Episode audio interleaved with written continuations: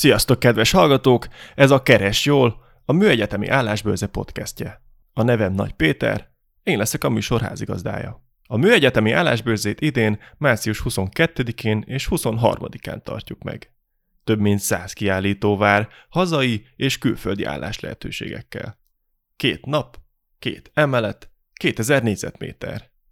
Keres velünk, keres jól! A műsor a Szerencsejáték ZRT Level Up utánpótlás és gyakoroki program támogatásával készült.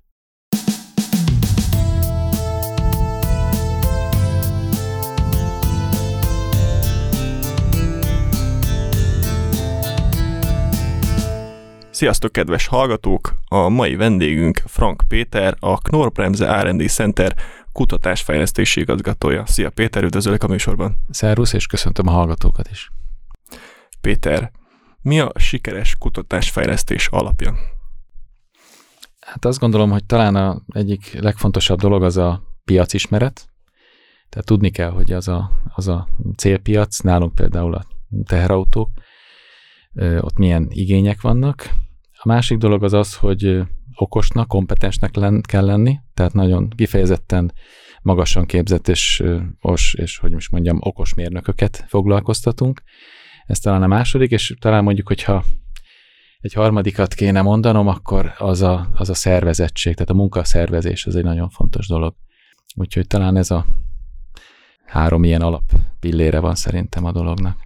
És te, mint vezető, ezek közül melyikkel foglalkozol leginkább, vagy melyikre fektetsz a legnagyobb hangsúlyt?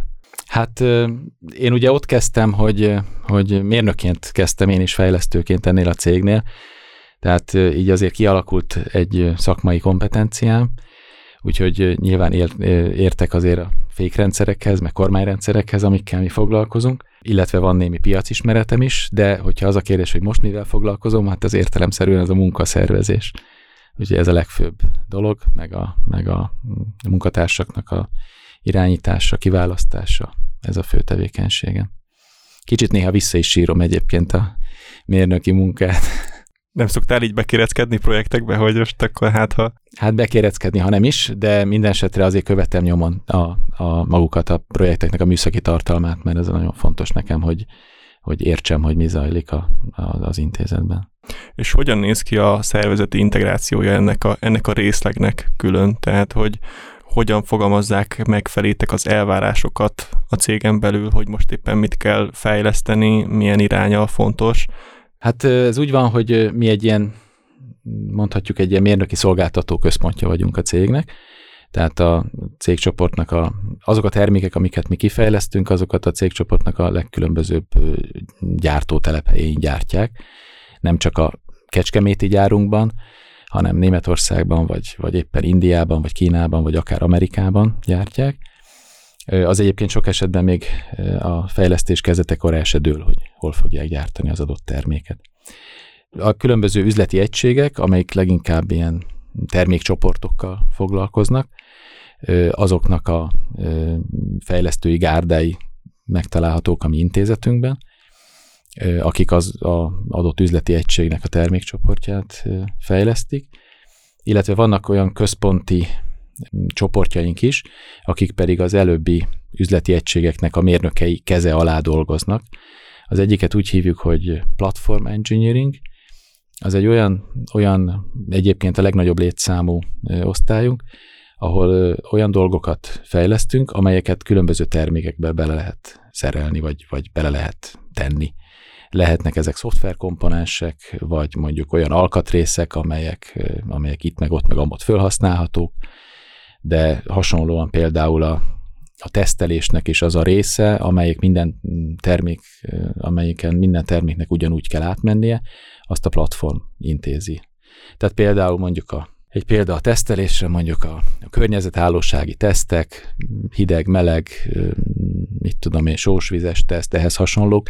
Ezek a termékeinknek a zöme, az a teherautónak az alvázára van fölcsavarozva, úgyhogy ezekkel mindegyiknek ugyanúgy át kell mennie, ezt érdemes központilag csinálni, de mondjuk egy-egy terméknek a, a funkcionális tesztje, az pedig nagyon termékspecifikus, és az pedig a maguk az üzleti egységeknek a ö, mérnökei csinálják Tehát ez a platform engineering, ez egy ilyen központosított rész, és akkor van még egy, egy érdekes csoport, illetve hát osztály, amelyik egyébként elég ritka magyarországi autóipari cégeknél nem is nagyon hallotta máshol rá példát, hogy Magyarországra hozzák, ez pedig az Advanced Engineering, az előfejlesztés. Ez az osztály az olyan termékötletekkel nek a kidolgozásával foglalkozik, amik várhatóan 5-10 éven belül nem fognak sorozatgyártásba menni, hanem inkább távolabb.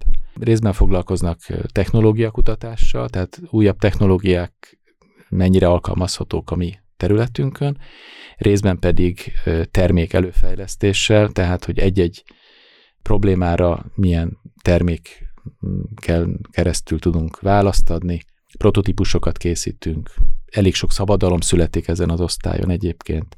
Hát az intézetben évente ilyen 20-30-40-50 szabadalom is születik, ugye olyan találmányok, amik még a világon nem jöttek létre máshol.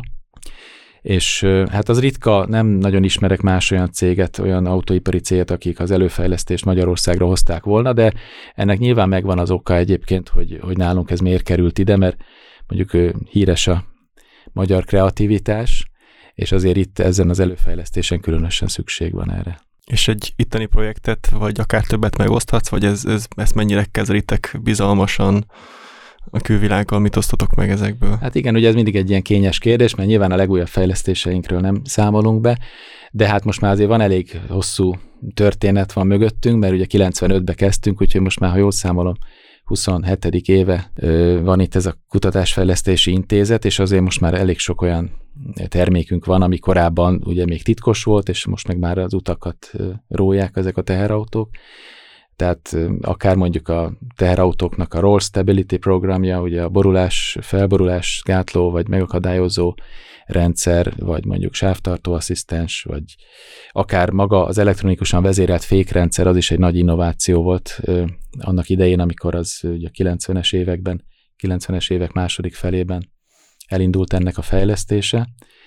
Ezek mind olyan dolgok, amiknek a, amik, amik annak idején előfejlesztésként is itt indultak, és aztán utána szépen sorozatgyártásba kerültek. Uh-huh. És hát most is vannak a csőben, ugye van, amiről lehet beszélni, valamihez kevésbé, talán egy viszonylag új, de mégse a legújabb, az hát pár évvel ezelőtt mutattuk be a telephelyen autonóm módon, tehát önállóan sofőr nélkül manőverezni képes teherautónkat, ami ugye zárt telephelyen korlátozott sebességgel, tehát ilyen 10-12 km per órával képes a telephelyen eligazodni, és pontosan és gyorsan beparkolni oda, ahova kell, ugye pótkocsis szerelvényel, akár tolatva, és ezáltal mondjuk hatékonyabbá tenni a, a logisztikai folyamatot, és tehermentesíteni a sofőrt, akinek elég drága az ideje, mint tudjuk. Ugye hatalmas sofőrhiány van Európában, de az egész világon. Na ez például egy olyan projekt volt, ami egy ilyen technológiakutatás projekt. Nagyon komplex egy ilyen rendszert megcsinálni, és aztán ennek az eredménye az egy prototípus lett, és hát ez még nincsen sorozatgyártásra érett fázisban. De akár el tudjátok képzelni, hogy mondjuk egy ilyen raktár mellett, vagy telephelyen ezt, ezt lehetne használni, pont, pont amit mondtál abban. Így van, így van, így van. Tehát ezeknek egyébként a, talán egy szót érdemes ö, ö, beszélni a, az autonóm járművek témaköréről.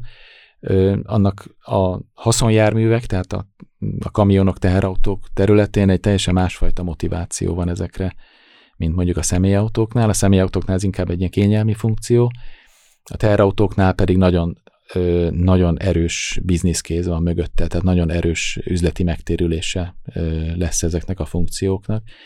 Hát csak arra gondoljunk, hogy egy ugye biztonsági, meg balesetvédelmi okokból Európában, de egyébként más földrészeken is így van ez, egy sofőr nem vezethet többet 9 óránál egy nap. Tehát a 24-ből egy sofőr csak 9 órát tud dolgozni, nem is, nem is tud többet. És ugye régen ezt még úgy oldották meg, hogy két sofőr ült egy kamionba, és váltották egymást, és akkor a másik az aludt hátul a kabinban, de hát ma már sokkal nagyon kevés sofőr van, tehát hatalmas a sofőrhiány, és így aztán a teherautó is a 24-ből csak 9-et működik, a maradék időt az pedig egy helyben áll és várakozik, hogyha ennek, a, ennek az üzemidőnek legalább egy részét ki tudnánk használni, például akár a telephelyi manőverezéssel, vagy esetleg később hosszú távon mondjuk autópálya üzemben, vagy egészen akár a teljes missziót, ez úgynevezett hub-to-hub transport, vagy hub-to-hub logisztika automatizálva lenne, akkor azzal nagyon nagy nyereséget érnénk el a logisztika területén, a költséghatékonyságot. Úgyhogy ennek van, van elég komoly bizniszkéz van e mögött. Ugye az elején nem véletlen kérdeztem a sikeres kutatásfejlesztés alapjairól, ugyanis ezt a, az egész sorozatot arra szenteljük, hogy a, a siker témakörét járjuk körül, és az alapjait elmondtad, de hogy a projekt kimenetelét nézve mi a sikeres ilyen kutatásfejlesztés projekt? Csak az, amiből tényleg lesz valami kézzelfogható, vagy, vagy esetleg más végeredményt is sikeresnek tekintetek? Hát igen, ugye leginkább nyilván az a sikeres, amikor sorozatgyártásra kerül egy termék, és az, és az a piacon is sikeres. Ugye végső soron ez az, amit sikernek tekintünk, mert ezzel ez bizonyítja azt, hogy megoldottunk valami problémát, ami, ami, ami létezett, és ezzel a termékkel, azzal a funkcióval, azzal a megoldással végül is választottunk valamire. Na most persze részsikereket azokat ünnepelünk, és azokat szeretjük, tehát már az is siker, hogyha mondjuk egy, egy problémára valami ötletet, valami választ kitalálunk, és mondjuk azt például akár egy szabadalom formájába, vagy egy prototípus formájába megvalósítjuk, és ezáltal magunknak is, meg a, meg a világnak is megmutatjuk, hogy az működőképes, de azt azért inkább részsikernek tekintjük. Tehát a, a, a végső siker az az, amikor, amikor egy termék az, az nagy darabszámba a piacra tud kerülni. És mik ezek a részsikerek, vagy mi az, amit még ezen kívül el lehet vinni egy ilyenből, mit tanultuk úgymond közben, amíg akkor is, hogyha nem lesz belőle termék? Igen, hát ugye ugye végül is műszaki problémákat kell megoldanunk, az a, az a fő feladatunk, és, és amikor egy-egy ilyen lépést megteszünk, az mindenkinek öröm, tehát ilyen kis pici kis, kis, kis, kis ünnepléseket is szoktunk tartani, amikor, amikor valamit megoldjunk, vagy éppen akár a hibakeresés maga is, ami egy nagyon fontos része a folyamatunknak. Ugye a fejlesztés közben mindig hibák is belekerülnek a, a, a fejleszt, tesztelési állapotban levő termékbe, és az ugye a tesztelési folyamat során találjuk meg. Tehát például a tesztelők számára az is egy siker, amikor éppen megtalálnak egy olyan hibát, amit a fejlesztők nem találtak meg. Tehát ugye sokszor szoktuk ezt mondani, hogy a, a tesztelőnek még, még okosabbnak is kell lenni, mint a fejlesztőnek, mert arra kell rájönni, amire a fejlesztő nem jött rá. Ugye azoknak a kis maradék hibákat kell ki, kiküszöbölni. De ugyanúgy például egy, egy folyamatfejlesztés, tehát mondjuk a fejlesztési folyamatunknak valami lépését tovább csiszoljuk, az is mondjuk sikernek tekinthető. Tehát igazából azt gondolom, hogy akkor, akkor működik jól egy cég, hogyha mindenki azon a területen dolgozik, és azzal foglalkozik, ahol, ahol ő jó is, jól is érzi magát. Tehát ahol ő flóba kerül, teljesíteni tud, örömet okoz, tud okozni, illetve örömet okoz neki saját magának az, amivel foglalkozik, akkor sokkal termelékenyebb az ember. Tehát ezért is igyekszünk úgy lehetőséget adni mindenkinek, hogy akár a cégen belül így mozoghasson különböző munkakörökbe, különböző feladatkörökbe, tehát ilyen belső rotációs rendszerünk van. Pont ezért, hogy mindenki megtalálja azt, amivel éppen akar foglalkozni, és aztán lehet, hogy pár év múlva meg éppen már más érdeklés, akkor át lehet menni más, más területekre is dolgozni. Még talán egyet az előző gondolathoz, a, hogy mik, mik a sikernek az álogai, a legelső kérdése, még egy dolog jutott eszembe, hogy nagyon fontos szerintem az, hogy egy cégnek legyen világos termékstratégiája. Tehát tudjuk azt, hogy mivel akarunk foglalkozni, és milyen, nagyjából milyen termékeket akarunk kihozni ebből. Ez, ehhez persze egy nagyon komoly piacismeret kell, sokat kell ö, beszélgetnünk a vevőinkkel, ezek a járműgyártók, ugye a teherautógyárak, és meg kell értenünk ö, a, az egész logisztikai folyamatban a, a, a problémákat, amiket meg kell oldani. De nem elég egy világos stratégia, egy világos termékstratégia, nagyon fontos, eszenciális az, hogy egy szisztematikusan hajtsuk végre ezt a stratégiát. Tehát utána, amikor megvan, hogy nagyjából milyen irányba akarunk elmenni, milyen jellegű termékeket akarunk, akkor viszont következetesen azokat végig kell gondolni, kitalálni, először ugye kezdve az előfejlesztési fázison keresztül, akkor megnézni, hogy egyáltalán fizibilis, tehát megvalósítható-e az az ötlet, amit kitaláltunk, egyáltalán van-e mozgásterünk, például simán lehet, hogy egy adott terület a szabadalmakkal már annyira védett, hogy egyszer nem tudunk mozdulni, mert más már kitalálta, és nem engedi, hogy ez ami foglalkozzunk.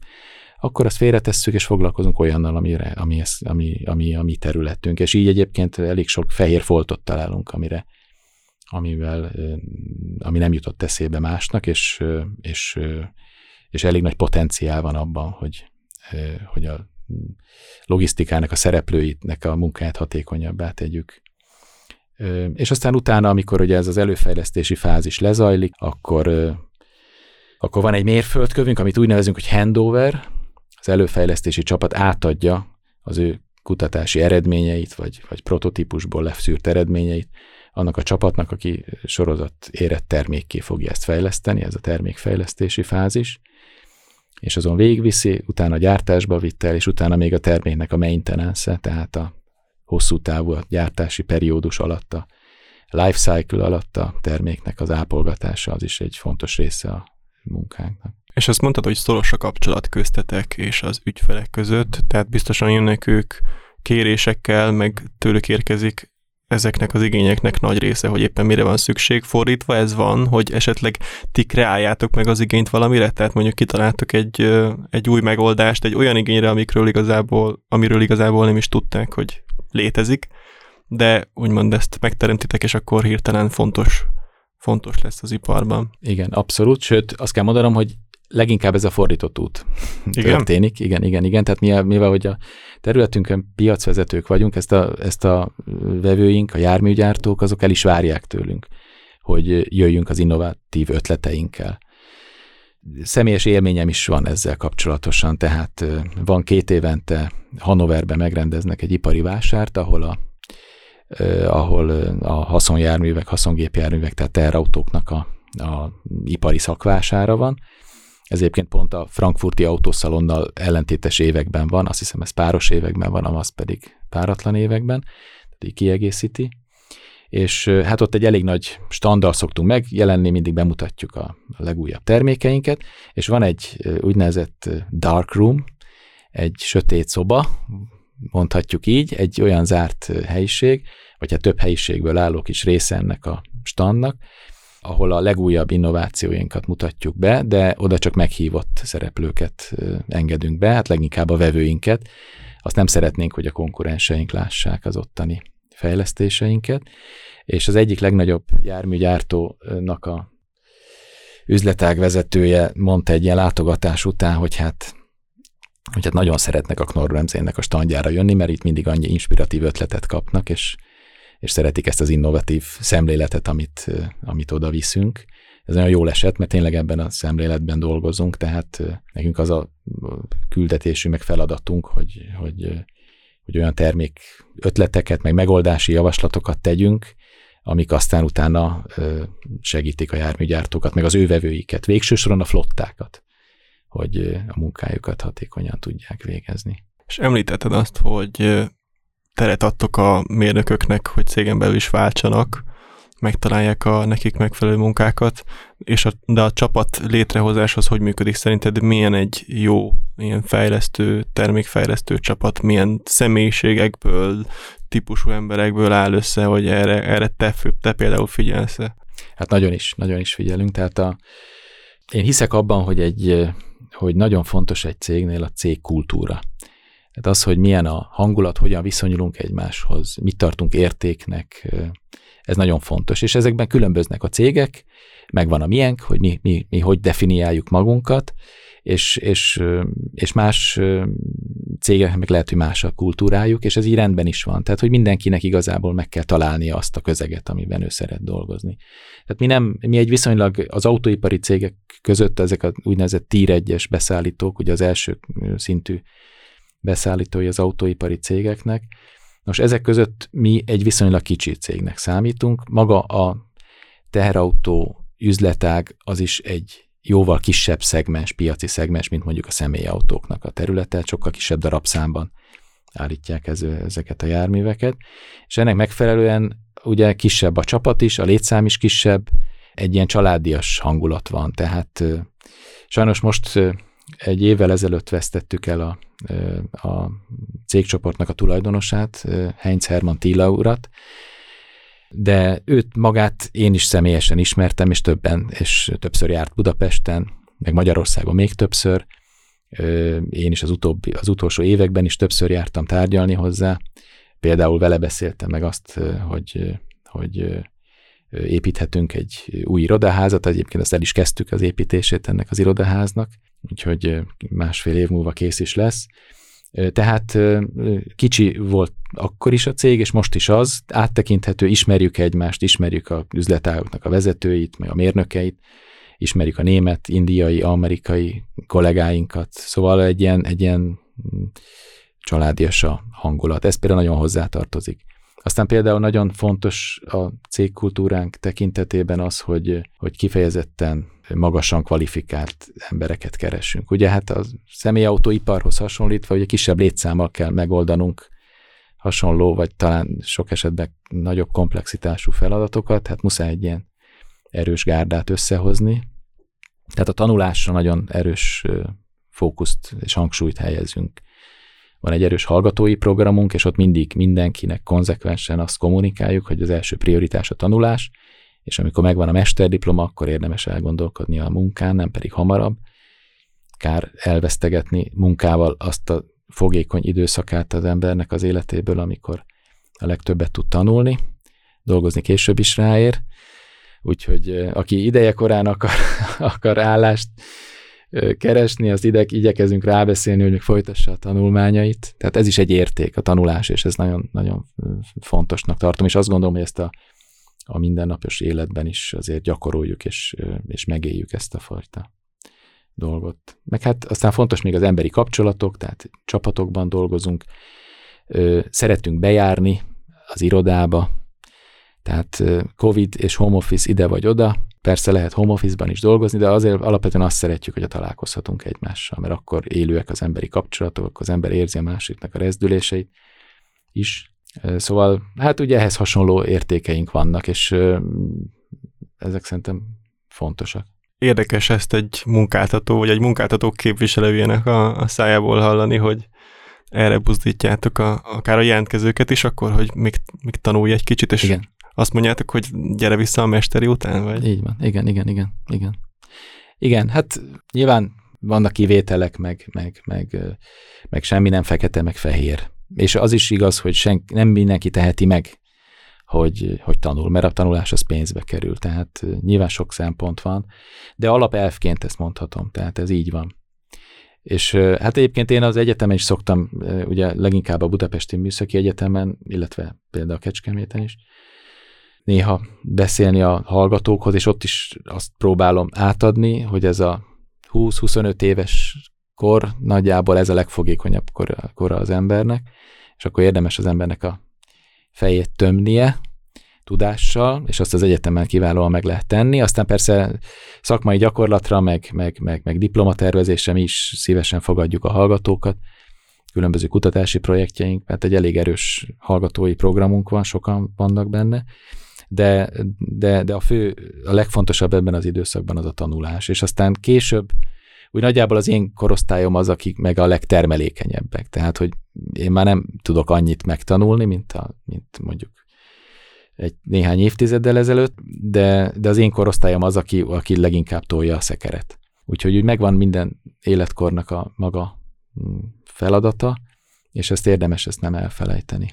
És mi az, amit nálatok megkap egy mérnök, vagy egy munkavállaló, amit máshol nem? Hát egyfelől a ahogy mondtam, itt egy kicsit ilyen polihisztorként kell dolgozni, tehát komplex feladatokat kell viszonylag korlátos létszámmal megoldani, tehát lehetőleg olyan embereket keresünk, és olyan embereket gyűjtünk magunk köré, meg, meg, meg ilyenekből építjük fel a csapatot, akik, akik elemző típusok, és, igyeke, és, és, és könnyen átlátják a problémákat, analizálni tudják, struktúrát rendszerbe tudják foglalni, és úgy tudják megoldani.